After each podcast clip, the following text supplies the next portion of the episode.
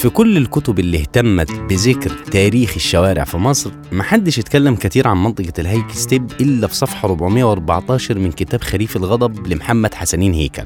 في فصل اغتيال السادات لما اتكلم عن المكان اللي كان بيقيم فيه خالد الإسلامبولي بشكل عسكري وقال إن هو كان بيقيم في منطقة الهايك ستيب وهي منطقة يرجع اسمها إلى اسم جنرال أمريكي خلال الحرب العالمية الأولى.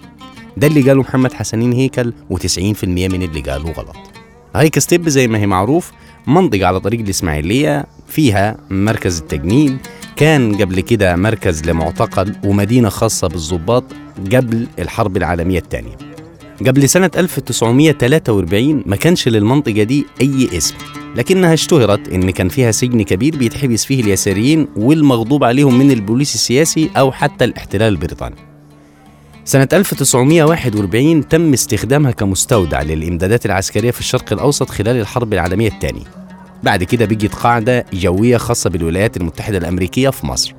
ثم اتطورت فبقيت إحدى مقار الإذاعة الخاصة بالاحتلال البريطاني. سنة 43 قررت بريطانيا تغير اسم المنطقة وتخلي اسمها هوكي ستيب اللي المصريين فيما بعد سموها هايكي ستيب. طيب راجع لمين؟ الإجابة تقديرا لجهود طيار أمريكي اسمه بنجامين هوكي ستيب الشخصية دي اسمها بالكامل راسل بنجامين هوكي ستيب من مواليد 22 إبريل سنة 1905 وتحديدا الساعة 11 بالليل.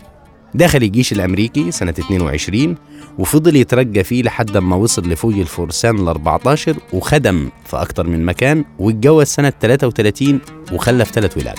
هوكي ستيب انضم للبعثة العسكرية الخاصة بالولايات المتحدة الأمريكية في شمال أفريقيا سنة 1941 وفضل يترقى في المناصب لحد ما حاز على رتبة نقيب بيوم 5 ديسمبر سنة 41 إلى الآن مفيش أي سيرة لمصر.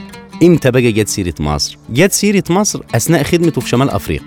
كان بيخدم تبع القوات الإريترية وأول ما دخل على مصر في رحلة جوية الطيارة بتاعته تعرضت لعاصفة ووقعت على جبل في 23 فبراير سنة 43 خدوا أيام كتيرة جدا يدوروا على الجثة بتاعته لحد ما لقيوها بعد ما مات بأكتر من أربع شهور وبالتحديد في يوليو سنة 43 تقديرا لجهوده تم تسمية منطقة الهايك ستيب على اسم هذا الطيار. الغلط اللي وقع فيه محمد حسنين هيكل إنه الهايك ستيب اللي متسمي عليها المنطقة على صاحبها مش جنرال أمريكي هو ضابط عادي جدا. حاجة التانية ملوش صلة بالحرب العالمية الأولى وإنما له صلة بالحرب العالمية الثانية وده يطرح سؤال ليه أغلب شوارع مصر متسمية أو كانت متسمية على شخصيات ما تستحقش كده؟ الإجابة الله أعلم.